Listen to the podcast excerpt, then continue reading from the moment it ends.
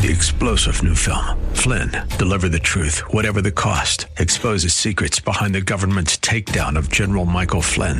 Flynn knew what the intel world had been up to. He ordered the first audit of the use of contractors. This set off alarm bells. He told the truth. He was the most dangerous person for Donald Trump to hire. They had to get rid of Flynn.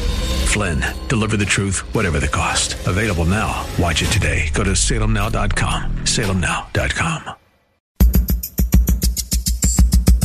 And now back to Lifeline with Craig Roberts. A recent survey conducted by Thomson Reuters of working professional women across the country discovered three top concerns shared by most working women concerns over the glass ceiling, equal pay, and work life balance. Perhaps to that list we could add things like the challenge of building a support network and fear of failure in a male dominated business world. After all, the men seem to have the good old boys network. How come the ladies don't have a good old girls network? Well, with some insights and answers to this question, we're joined now by a very special guest, Lisa Lambert. Lisa is managing partner with the Wesley Group. Prior to that, she served as vice president at Intel Capital, and she's the founder of Upward, uniting professional women, accelerating relationships and development. Lisa, great to have some time with you today. Thank you. Thank you. I'm looking forward to the discussion. What do you think about that list? Uh, Reuters determining that a lot of professional women today are not only met with challenges of the glass ceiling, equal pay, work life balance, but then too, this challenge of the fear of failure in a male dominated world and the challenge of building a support network. I think it's absolutely right. In fact, that was the basis of the conception of the idea for Upward. I started it in 2013 for that very reason. Um, not only the Reuters study, but McKinsey and others have done studies that show that women are disadvantaged in all of those aspects. But one of the biggest ones is the lack of access to informal networks. And so in informal networks, you get access to mentors and sponsors, and you yourself just become more visible because you're connecting with the people that are decision makers and you're building rapport and building relationship and all that matters when a job opportunity comes up and the decision maker has to choose they're going to choose the person they have the rapport with the relationship they've gotten to know and they're not going to choose the person that they haven't. And if women are excluded from those uh, informal networks, then they're going to be disadvantaged. So it is absolutely true. And that's the genesis of Upward, uh, the idea around having a global networking organization for executive women. And it's part of the goal here, too, Lisa, to kind of, I guess, uh, face reality head on. And I ask that question because typically, in uh, perhaps a, a somewhat of a prejudicial fashion, um, society will say, well, if women want to advance today, they have to do it through education, hard work, sacrifice, putting their nose to the grindstone, things of that sort. And yet, when we see men succeed, we'll oftentimes say, well, he's just taking advantage of the good old boy network. Is this in part recognizing the value that it's yes, all about hard work and sacrifice and dedication, but then too about the value of networking and relationships? Absolutely. I mean, you you need to perform. I mean, that's the baseline. I mean, the very minimum you need to perform. And I think women are are very effective at that. I mean, they're heads down in their work group doing their job, and they do that consistently. Women have lots of other responsibilities and duties that they take very seriously, like you know, being a, a wife and being a mother, and being involved in the lives uh, that entail being a wife and a mother, you know. And so women do care about that, and so they really do focus their time on being effective at their job. And often the networking piece gets jettisoned; it gets put aside, set on the side burner because you just don't have the free time. And I think what a lot of women are beginning to realize, and was the epiphany moment for me when I started Upward, is that that's something you can't put on the side. You have to be involved in the informal networks and formal networks that make you visible, that make you relevant, that tell people your story. Because really, you know, it comes down to it. The people that care about your career most are you and your mother, you know, and not and not the folks that are around you that you may be competing with for jobs. So you have to be involved. You have to be engaged. And I think for women, it's it's more of a challenge. Uh, I think that the network is the lifeblood of a career, and if you're not spending half of your time on networking, building relationships, making yourself visible, telling people your story, and telling them what you want in terms of your career, then you're not going to have much of a career. And I think that's a, an area that women we all need to work on, which is why I started Upward. And on the Upward website, and folks can get more information there by going to upwardwomen.org. That's upwardwomen.org. You kind of summarize it in, in three tiers meet up, build up, and move up. Help us better understand how those goals all fit into what women can expect to experience when they go to an Upward event. Yeah, so meetups are really the formats that we have for our programs. What Upward does uh, primarily, and this is how we were started, was bringing together executive women. We have nearly 4,000 executive women members across the globe.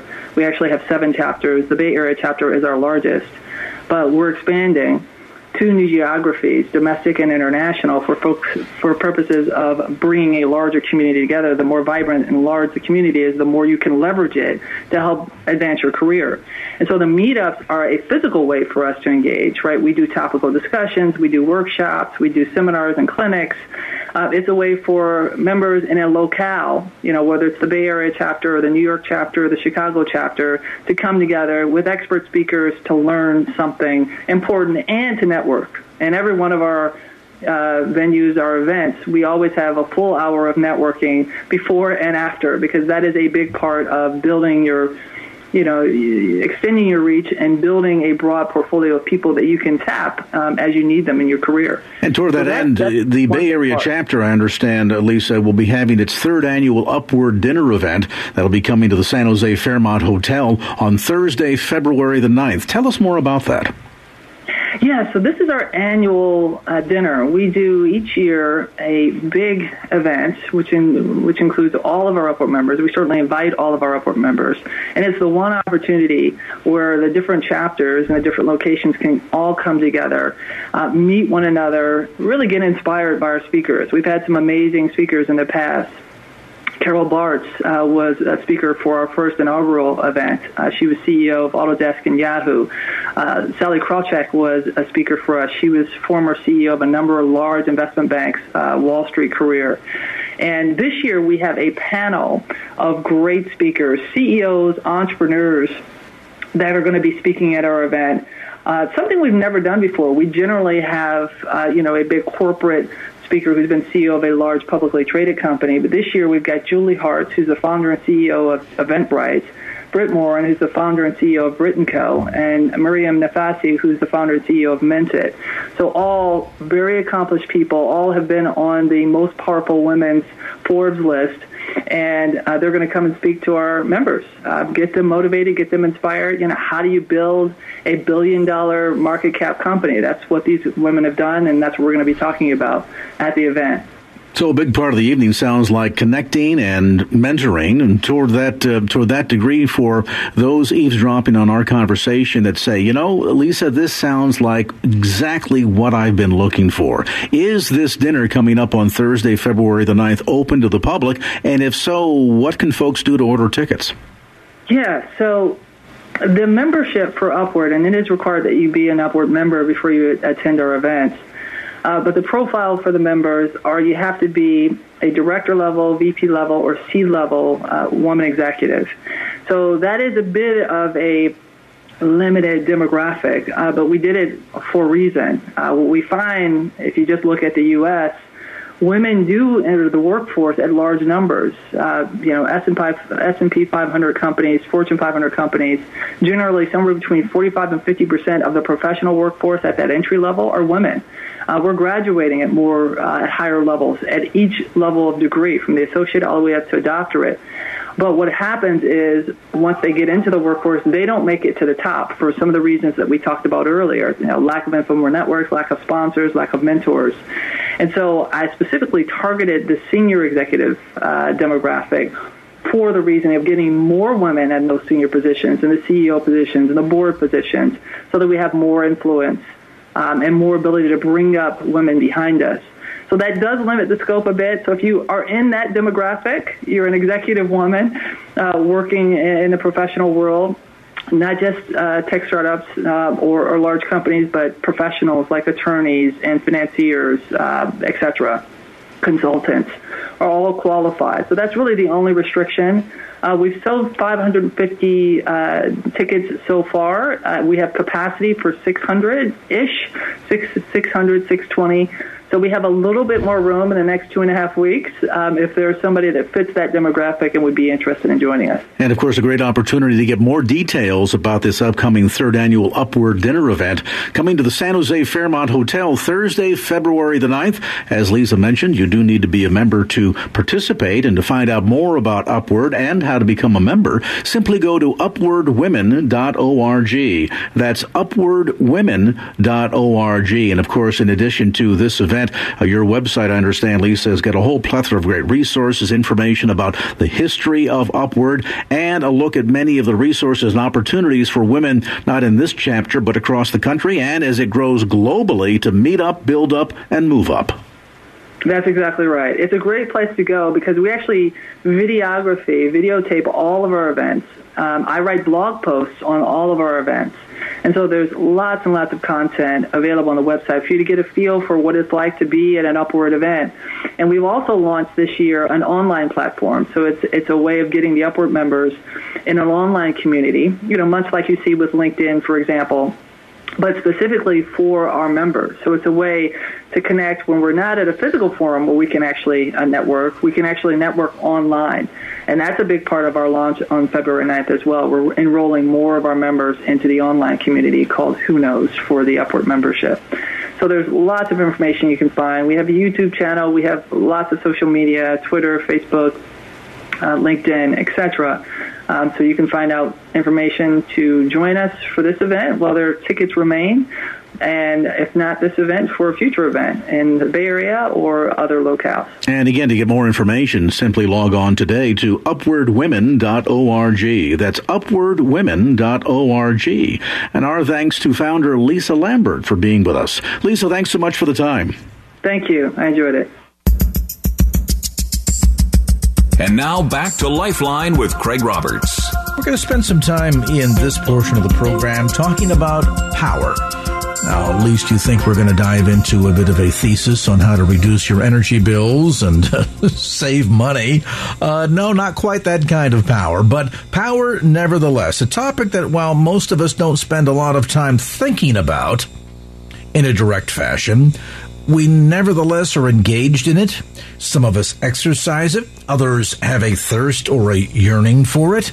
It's something that we think about at certain levels, and yet we have this very odd relationship with power. We know certainly that the old adage, uh, what is it, power corrupts and absolute power corrupts absolutely. But what of our relationship to this topic of power from a spiritual standpoint?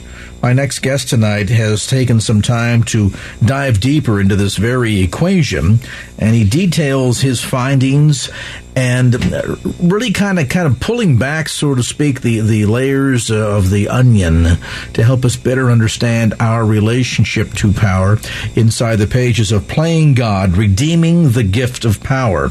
It is written by author, executive editor of Christianity Today, Andy Crouch. And Andy, thanks so much for being on the program with us. Thank you, Craig. I'm delighted to be here. Fascinating topic. It's something that, as I say, well, we probably don't get up every day and think specifically about this topic. It's one that we're we're tied into on a day by day basis, and a lot of us find ourselves even in this in this struggle for or against power of one sort or another, uh, literally daily, don't we? It's part of being a human being, I think. It's actually part of being a living, any living creature uh, has some kind of power because power, in the most basic sense, is just the ability to make a difference in the world, to make some kind of change in the world. And if you're alive, you're doing that one way or another. But as human beings, we have much more complex kinds of power than other creatures do, other parts of creation do. And that's ultimately because we're, we're made in the image of God in, in a way that other creatures aren't. And I think that's why every human being, um, you know, you mentioned a yearning for power. Every human being kind of wants room to to make something of value and worth earth. But then also this has become very distorted uh, by our own sin and the ways that we've uh, distanced ourselves from God. Indeed, we see uh, laid out literally from the Garden of Eden uh, the capacity of power to either do good or do evil, and then it seems as if it's been a, a history long, lifelong struggle for mankind in trying to deal with well, what exactly is our relationship to power? What do we do with it? Why do we yearn for it? How do we corrupt it? How do we drive it in the right direction so that it can, in fact, do more hmm. good than it does evil? You know, when you when you lay it out like that, you realize, in a way, the whole story of Scripture is a story about power. It's about the original power that human beings were meant to have. They're made in the image of God. They're the climax of creation in Genesis 1. And they're given dominion. You know, that's a power word over the whole creation. These very frail, vulnerable creatures, just like you and me, are, are told that they're to have dominion over the fish of the sea and the birds of the air and, you know, all this stuff that pre-technological humanity couldn't directly control and yet they're given this vision that they're there to represent the Creator in the midst of creation. But then something goes very wrong, and I think you'd sum it up by saying they try to uh, declare depend- uh, declare independence from God. They try to separate themselves from God and use their power for themselves. And the power that we were meant to have, which was meant to be the, for the flourishing of the whole world, ends up being kind of turned in on our own uh, benefit, our own self-protection. And then the question becomes, how is God going to intervene to set this story right, and that in many ways is, is the story of the rest of the Bible. And it really is amazing, as you point out. I mean, literally in the opening chapter of Genesis, we see the first action of God, a display of his power as he engages in his creative power to bring about planet Earth. Then we see later on, once mankind is about the scene, uh, first an account of the power struggle between Lucifer and God himself, right. and then later on, man's power struggle as we engage in this battle in the Garden of Eden. Uh, Eden. And it seems as if this, this issue of kind of a, a power struggle with God or against God has kind of been a component from day one, hasn't it? Absolutely, and this was actually true even in the world where the where the book of Genesis was first written down, because the other creation stories that were told by the the gods of Babylon or the you know the religion of Babylon, all said that the world began with a conflict. Uh, they were all conflict stories. The amazing thing about Genesis one is it does not have it doesn't begin with conflict. The conflict comes in later, and the the root conviction of Genesis 1 is that when God uses his creative power, it brings only abundance. It's not kind of a zero sum game where if I win, you lose, or if you win, I lose. Instead, you get more and more flourishing. Uh, what happens though when the man and the woman are tempted and when they give into that and when that sets in motion really history as we know it is power becomes about conflict and it becomes about competition. It's no longer about mutual flourishing where we actually both could win. It's about one of us is going to to dominate mm. uh, the other, or one force is going to dominate the other. And we start to believe that that's the realist form of power, that the, the most real power is the power that can make you do something you don't want to do, rather than the power that can call into being a world or new kinds of creativity, new kinds of culture uh, that actually benefits everyone. So, what's fascinating about this then is we really get pulled into this topic, Andy, of power in relationship to whether it's being used for uh, malevolent purposes or, on the other hand, malevolent purposes mm. that impacts every relationship that we have. I mean, it, certainly it, with God. I mean, sin is w- what better description of the power struggle yeah. uh, that exists between mankind and God uh, than to see sin and and how that power fight's going on, and not just though on the vertical plane, but even on the horizontal plane in our relationships. Yeah. I mean, uh, think of the young teenager who's rebelling against his parents, and all of a sudden there's this power struggle that we see that's being displayed there. E- even the friction between husband and wife and relationships at that level oftentimes are, are demonstrative of this fight over power. They really are about power, and, uh, and and I think that's because in many ways it's the most it's the most fundamental thing we're given to work with as human beings, either for good or for bad. Um, and so you do find it in every relationship, actually, every workplace, every church, every family, and and most of us, realistically, the place where most of us have the most power is in our family relationships. especially if we're parents. But even even uh, as those of us who are parents know, children have tremendous power in their relationship with their parents. Mm-hmm. And and of course that's why so much of the Bible story is the story of families that either get it somewhat right, never entirely right, uh, and sometimes get it terribly wrong. Um, and you know, again, we often think, you know, when we think of power, I think we often think of you know politics or perhaps military power, and those are very real. But when I started to dive into this issue, I realized actually all of us confront these issues every single day. I confront it in my own home, not just when I'm out doing allegedly powerful things, but even in choosing how I relate to my wife and my children, my neighbors. It happens at every scale of human society. Well, even at, uh, deeper than that, perhaps, Andy, is that the power struggle that goes on internally. I mean, look, for example, uh, Paul talked about, you know, wow. I, spirit is willing, but the flesh is weak. I know to do good, and yet I do it not. Daily I have to die die unto the flesh. Don't we see demonstrated there in that sense an internal power struggle going on? Do we yield to God? Do we yield to the devil? Who's going to kind of get control here? I think that's an amazing observation. And what it always, I think, uh, for many people, the real question in life is not actually does God exist. I think most people be- know God exists. And Paul says even those who don't believe that sort of suppress the truth. They still know the truth. But the real question is, is God good? and, and especially if I serve God, well, does that mean I have to give up things I want? Does that mean I have to give up what's good? And the, the root of, of every abuse of power is the idea that, that we can't both get something good. Either I and God, I can't, God can't get what's, you know, good for God and good for me, or you and I, if we get locked in a power struggle, we start to believe either I win or you win.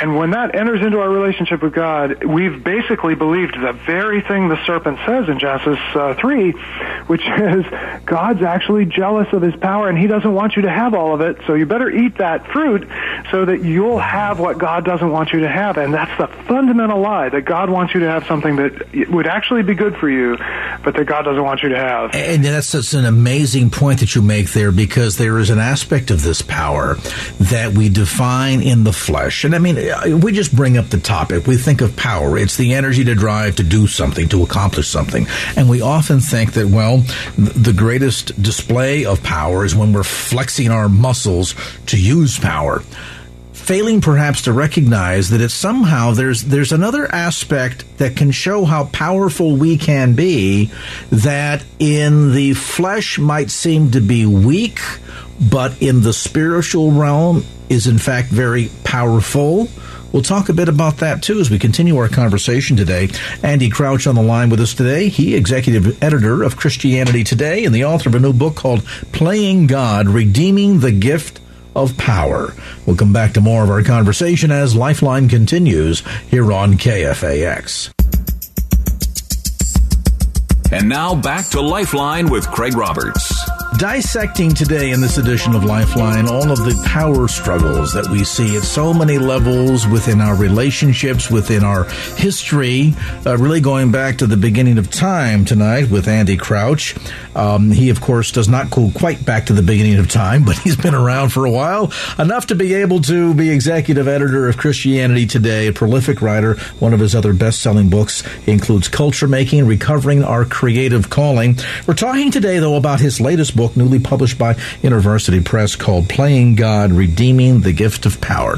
Interesting, Andy, when we talk about the ways in which sometimes power gets distorted, we always have that sense that power is about getting my my way. Hmm. And if I just get my way, I'm somebody that's very powerful.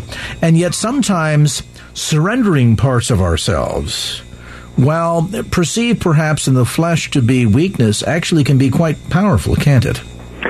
Yes, and uh, you know it's amazing how often, you, how much time you spend in the first chapter of Genesis when you start thinking about this, because of course the first chapter of Genesis begins with God, the Creator, who we know as Christians is three persons, three in one, and there's that interesting moment in Genesis one where God actually says, "Let us make humankind," and that uh, Creator is already complete.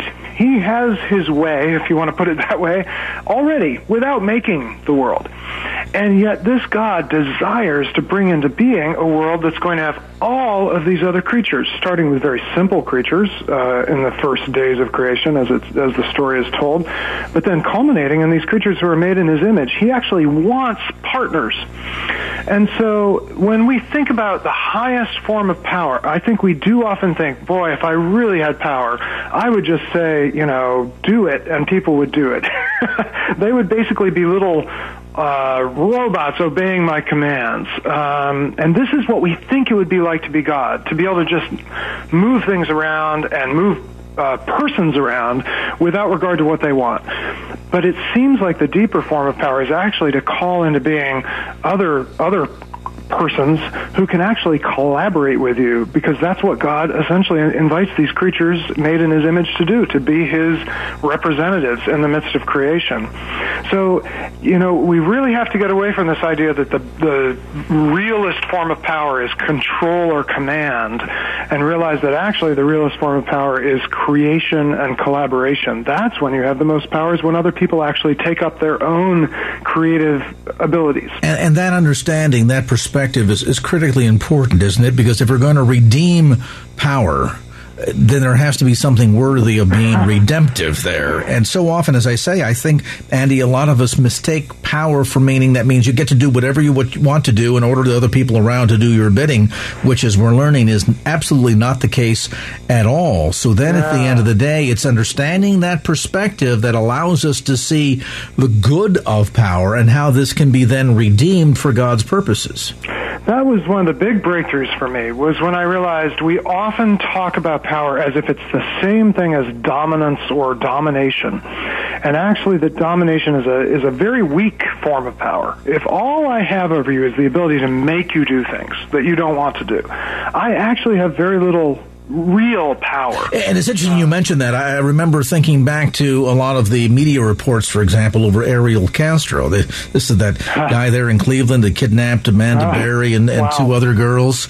Uh, and you would read the story on the surface and see the way in which he, he held these girls in, in the basement of this house with uh, wire ties around their wrists and chains and everything else. And you think, well, there's demonstrative of this guy being so powerful, wielding all this power over these girls. And yet, the deeper you you get into the psyche and the story, oh, you begin to realize, no, this guy's not powerful at all. In fact, he's pretty powerless. Yes, and the and you know, Paul uh, will use the language of impri- imprisoned or slave. You know, a slave especially in the ancient world, was someone who had absolutely no power of their own, completely dependent on their master. And Paul says if we really get gave into that idea of domination, if we got what we think we want, which Ariel Castro did kind of get for a time, what he thought he wanted, the ability to dominate, we actually become slaves uh, of sin. We we don't end up being masters, and that's why the serpent's promise in the garden is so um, appealing and so deceptive. Because actually, once the man and woman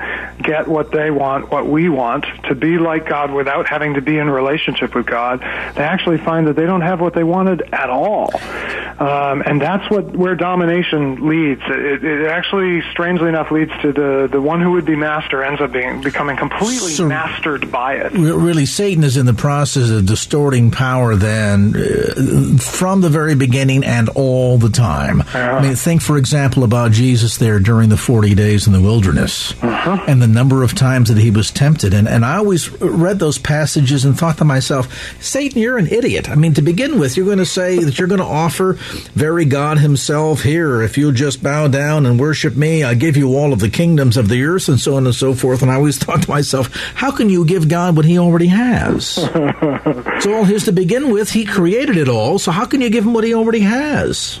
Yes, but, you know, in a way, Jesus is the only human being who has heard those temptations and not at some level given in. Mm-hmm. Now, not all of us uh, have heard the promise of every single kingdom, but all of us have that kind of twinge of an idea that we're made for more than we have. And, and that's true. Uh, we, you know, we're made in the image of God. We're made for much more than we currently experience. But Satan insinuates this idea that there's a shortcut to it, that it involves domination, that it involves kind of cheating demanding God of what God only God can give. And Jesus is the only human being who's ever realized that's actually not that bargain will not actually work out. It's actually a lie. And if if he went through with it, he would find that Satan had mastered him, and instead he came out of that temptation able to to say no.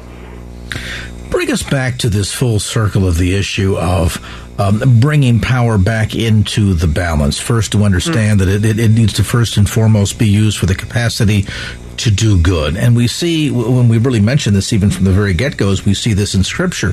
The very first acts of God are crea- is the demonstration of creative power. Mm-hmm.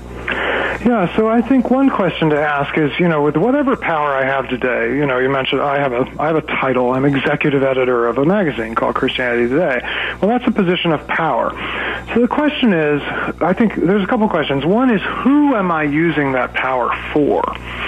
And if the answer is I'm using it mostly for my own benefit to, uh, you know, increase my own notoriety or fame or my own wealth or, you know, any number of things, then it's I'm probably going to end up using other people for my ends. But it might be possible to use even you know positions like that actually for others flourishing. And I think in the case of people who say own a business, so that it could be a small business or have a position like I do, where you are in charge of some people, you you actually are given power not for your own flourishing, but for their flourishing. So one of the most important questions we can ask is who is flourishing because I have power? and if the answer is me and mine, that isn't very much like the true God. But if the answer is the people who actually are under my care are flourishing, they're becoming more of what they're meant to be. They're expressing their own power. They're getting to do things they, they wouldn't have gotten to do otherwise. Then I think we're on the path to a much better use of power. If you've just joined our conversation tonight, Andy Crouch is with us. He's the author of Playing God, Redeeming the Gift of Power. Now, when we come back after a quick timeout, we're going to go deeper into this topic, uh, how we can go about utilizing the creative and benevolent power that God has given to all of us um, in order to use it for His glory, to go deeper in our relationships, not just with God on the uh, uh, the vertical plane, but with others on the horizontal plane as well as Andy just referred to. We'll take a brief time out, come back to more of our conversation right after this. And now back to Lifeline with Craig Roberts. Well, as we're discovering in our conversation tonight with Andy Crouch, and certainly displayed throughout so much of Scripture, uh, power can be used in very many good ways.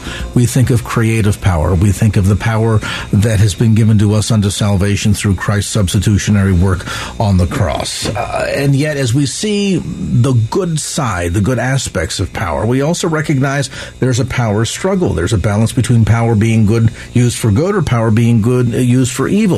How do we go about harnessing harnessing power for the use for good, for the glory of the kingdom, and learn how to become, I guess, ultimately, Andy Crouch, trustees of power. We're we're, we're hmm. kind of entrusted to this. It's just what we do with it, huh? Yes, that's right. And, you know, the title of my book is Playing God. And we usually say that like it's a bad thing. Uh, and it is a really bad thing if you're not playing the true God. But the really the question is not whether you're playing God or not, it's which God are you playing. You're going to play some image, you're going to bear some image with your life. Your life will either reflect the image of a false God, the God of domination, the God who has to get his own way, or it will reflect the, the image of the true God, the God who, when things went so terribly wrong, was even willing to give up his own son uh, to bear pain rather than inflict pain. Um, so it really comes down to w- what you believe ultimate reality is about. And if you believe that, that the Christian gospel is true, it's going to change, I think, how you use the power you have and also who you use it for. You won't use it primarily for your own benefit, and you will use it, especially, it seems to me, for those who are the, the most vulnerable, the least and the last and, and the lost that Jesus talked about so many times. Jesus kind of reorients our use of our power towards people who can never pay us back necessarily, who can't benefit us, but who our exercise of power can actually help them flourish.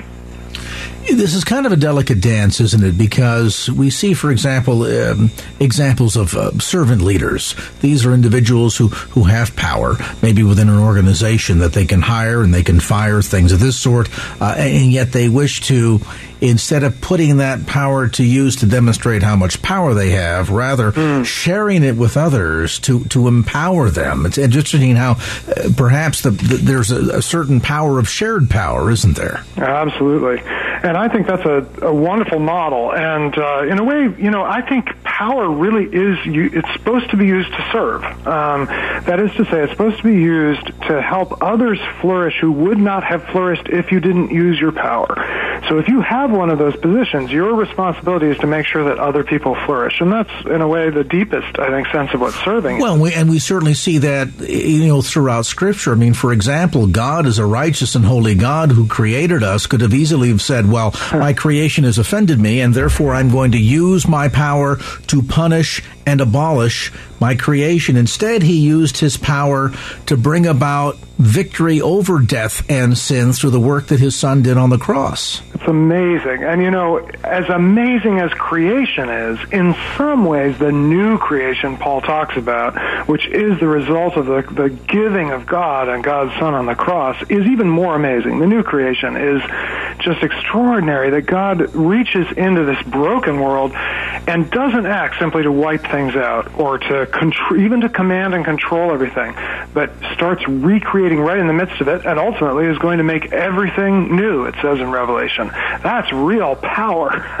the ability to make all things new, to wipe tears from people's eyes, from everyone's eyes. Um, and we, of course, we only get a little taste of that uh, in our own lives. We're only given a tiny measure of that, and any more than we have would overwhelm us. But I do think we have access to that kind of recreating power as well as the sort of original creativity that was human beings' birthright as image bearers. How do we start this process? In terms of, I think, probably just evaluating where we're at in this power struggle that we have yeah. with God, and uh, of course that that then spills over into every other relationship. How do we go about ana- analyzing, Andy, the way we're using our power, either to good or to yeah. evil, and then learn how to rebalance it so that it becomes a, a redemption of power? I think that's a fantastic question, and you know, I would start with our uh, with our neighbor who we have seen, as James says. James says, you know, how can you love God who you haven't seen when you can't love your neighbor who you have seen? And we can sometimes be very clever about rationalizing our relationship with God, but our neighbor sees how we treat them. And I'm thinking maybe not so much our next door neighbor, though it could be that, but the people who are closest to us. I think the place to start is to ask very to create an environment where you can honestly ask and honestly hear how am I using whatever power I have. Um, and so husbands should ask this of their wives, uh, and wives should ask this of their husbands. It can start at home. It can happen in the workplace to say, you know, I have power in this position, perhaps, and asking the people who are affected by that how am I doing? And making sure that they can a- answer honestly. Now that takes time, that takes building trust, but I think other people will, the other thing that happens, most of us don't think we have very much power. But when you ask other people, what are some of my gifts? What are areas where when I do this, it really creates things? They will, they'll give you insight into the power you actually have, even if you don't have a title that seems like it has a lot of power or a position that seems like it has a lot of power. Now, let's talk then about relationship to bringing that power balance back in our in our relationship with God. Mm. So then, I so once we've started to uh, hear from our neighbors how we're doing, I I think there's a huge place for you know what often the Christian tradition is called the spiritual disciplines, because the spiritual disciplines actually put us in a very powerless place when I fast, or when I am silent, or when I pray alone, there's no one to impress. it's not something I'm very good at. I think the interesting thing about the spiritual disciplines, like fasting, is any any human being, uh, any healthy adult human being, can do that. It's not hard to do, and yet it's impossible to do it well. When you seriously take up a discipline of fasting, you discover how how uh, sort of uh, accustomed you are to filling every little need with food and you discover how much you need God. And so I think the spiritual disciplines are, are ways that sort of train us to realize how dependent we've become on our own sense of ourselves and our own sense of power. And they, they sort of lay us open before God, and it's amazing what you discover about yourself in prayer as you practice these disciplines. And at the end of the day, it's not that God wants to strip us of power.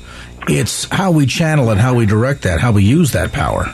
He wants us to have true power and more, I think, than we ever really imagine. Uh, you know, Paul, when he's trying to deal with the church in Corinth, and they're you know take each other to court. he says, "Look, don't you know we're going to judge angels? I mean, there's an immense amount of power that is waiting to be conferred on these redeemed image bearers that God wants to bring back into His creation, the way it was originally meant to be."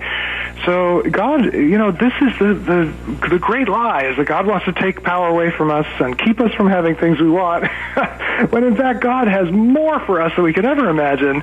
But it's a matter of becoming the kind of uh, image bearers who can bear the weight of that and who can not be uh, kind of corrupted by it. To whom much is given, much is expected. Yeah, yeah. And that really kind of brings us full circle on this topic tonight. I, I sure appreciate you diving into this, Andy, because it's one that I think, you know, again, we, we look at all mankind and we see a power struggle going on. We look at history, we see a power struggle going on. We look at scripture, we see a power struggle going on. We look at sin in our lives with God and we see a power struggle going on. It's not that power is a bad thing. I mean, thank goodness for power. We wouldn't be on the radio right now if it wasn't for power. And yet, if I walked up to one of the towers and decided to wrap my arms around it, I could also find out that the same power that's allowing our voices to get out all over the San Francisco Bay Area uh, could strike me dead uh, in the wrong fashion in a quick second. So it really comes down to our relationship with power and what we do with it. Exactly. And the good news is God is at work in all this. And uh, that very thing that can electrocute, and in a way did electrocute his son, right? His son suffered the worst that human power can do. That God can even overcome that and has something amazing on the other side of it that really brings uh, blessing to, to the world. And that's what I think the hope that we can have as we realize that power is everywhere, uh, but, but God's power to redeem and recreate and restore is everywhere as well. You, you might initially hear the topic and say, well, this is a good book. I'm going to get a copy from my boss. um, or I have a husband or a wife or whomever that seems to be on a power trip. But really, all of us struggle at one level or another with power. Trying to redefine what our relationship with power is, and then to learn that this is not something that um, should be shunned per se, that in fact it's a gift from God. How do we, though, redeem it for His purposes? You'll find some great insights pardon me, inside the pages of Andy Crouch's new book called simply Playing God, Redeeming the Gift of Power. The new book, again, published by InterVarsity Press. You'll find it at bookstores throughout the Bay Area, as well as um, all the usual suspects, Amazon.com, etc. Andy Crouch, thanks so much for being with us. Great book, great conversation. There's Andy Crouch, executive editor of Christianity Today, author of the new book, Playing God, Redeeming the Gift of Power. Well, that's going to do it for this edition of Lifeline. Thanks so much for being with us. And if there was anything you heard on today's show that you'd like to hear again or share with a friend, grab a copy of the Lifeline podcast. Simply log on to kfax.com. That's kfax.com for the Lifeline podcast. Our producer is Wanda Sanchez. I'm Craig Roberts. Till next time round, remember, just don't keep the faith. Get out there and share it and make it a great evening. So long. Opinions expressed in the preceding program do not necessarily represent the views of the ownership, staff, or management of KFAX. Copyright Salem Communications, all rights reserved.